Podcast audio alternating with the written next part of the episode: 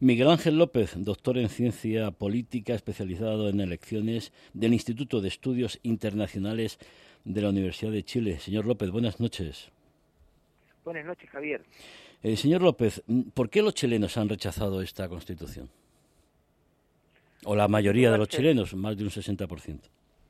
Claro, eh, fue, fue realmente una, una, un rechazo masivo y que no, que no se esperaba. En realidad lo que ocurrió es que en la, si bien la mayor parte de los chilenos, sobre el 80%, quiere una nueva constitución y así se votó en el plebiscito del 2020, lo que ocurrió es que la, la carta fundamental o la propuesta de constitución que fue presentada a las urnas el domingo pasado, en realidad no representaba a la gran mayoría de los chilenos. Eso fue lo principal. Había una, una serie de ideas que propuestas que no concitaban el apoyo, entre ellas, por ejemplo, la consignación constitucional del aborto o otras otras ideas que no quedaban absolutamente claras como el derecho de propiedad.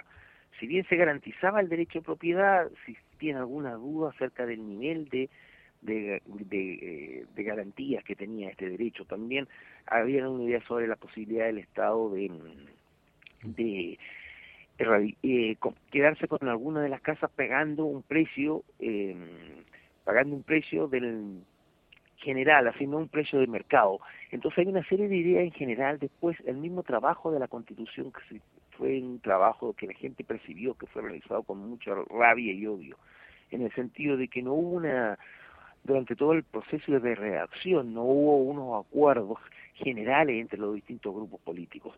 Siempre hubo un grupo que estaba mucho más de la izquierda más radicalizada, que pretendía imponer una serie de sus ideas. Y eso quedó muy de manifiesto en la, en, en la prensa, en las redes sociales, y eso no, no gustó a los chilenos. Otro elemento que tampoco gustó mucho era esta de hacer un Estado plurinacional, muy similar a lo que existe, por ejemplo, en Bolivia o en, o en Ecuador. Eso los chilenos estaban, les hubiera gustado más un Estado más multicultural. Y todo ese tipo de cosas unidas a una, una, una visión de más bien como radicalizada, hizo que la mayor parte de los chilenos rechazara la propuesta. Doctor López, eso lo conocemos mucho en, España también, consenso. La Constitución es esa herramienta vital para el funcionamiento de, la democracia, de la libertad, del respeto a, todos y hace falta hacerlo por consenso, ¿no? Precisamente, de hecho la, noción del consenso en Chile se habló durante desde la vuelta a la democracia en 1990. Se hablaba siempre de la democracia de los consensos y la noción de consenso para llegar a acuerdos entre los distintos actores políticos es lo que ha caracterizado la política chilena en los últimos 30 años.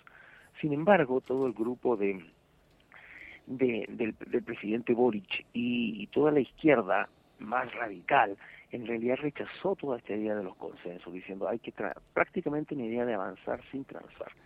Y eso fue lo que en cierta medida terminado, terminó afectando la credibilidad de la Constitución y un poco también la credibilidad del gobierno. Por eso ahora con todas las reformas a su gabinete y con las declaraciones del presidente el domingo, pretende enmendar un poco eso y buscar una, un mayor consenso general de la sociedad para continuar con el proceso de cambio de la Constitución. Doctor López, este es un aviso muy muy importante al presidente Boric. Ha, cambiado su gobierno, como usted, nos, nos decía, pero también a los partidos tradicionales, ¿no? Porque, claro, si, si se ha producido este, este voto en contra de, un posicionamiento de izquierda, de extrema izquierda, los partidos tradicionales deberían hacer una reflexión profunda de que el pueblo chileno lo que está demandando son dirigentes eficaces, dirigentes eh, políticos que le resuelvan los problemas y que tengan la categoría que deben tener, ¿no? Exactamente, claro. La, todos los partidos, incluso los, partidos de derecha, que en cierta medida fueron ganadores de esta, de, en este plebiscito, como los mismos partidos de izquierda y algunos partidos de centro, también acusaron recibo de todo este cambio. Y, y partiendo de la base que es necesario continuar. Entonces, por ejemplo, a pesar que se rechazó la, la, la, la propuesta constitucional, se parte de la base que los chilenos sí quieren una nueva constitución. Entonces ahora está todo el proceso de cómo redactarla. Y en eso están las grandes reuniones del presidente con todos los partidos, tratando de buscar una especie como de unión nacional para lograr de desarrollar un nuevo mecanismo para reformar esta constitución y continuar con este proceso, pero con una postura mucho más abierta. Y eso significó la incorporación de los socialistas, digamos, eh, ya estaba dentro de la coalición, pero el que ministros socialistas o del PPD, son dos partidos de izquierda moderada, formen parte del gabinete político del presidente. Ya por último, doctor López, eh, lo que ha ocurrido en Chile puede ser también un toque de atención a esa corriente de izquierda, extrema izquierda que, que recorre los países de América Latina, de que por mucho que se haya alcanzado el poder, no se va a poder utilizar como uno quiera sin tener que dar mm, ningún tipo de, de, explicación o de buscar el consenso para este tipo de decisiones tan trascendentales. Ojalá que sí, ojalá que sí. Lo que ha quedado aquí de manifiesto en, en Chile era de que una serie de grupos de izquierda y algunos bastante radicalizados se abogaban la representación de toda la sociedad y creían y ellos decían que eran representantes de todo de, la de las opiniones del público chileno y eso quedó demostrado que no es así que el público chileno y la ciudadanía en general es mucho más de centro y mucho más moderada que esas que esas posiciones.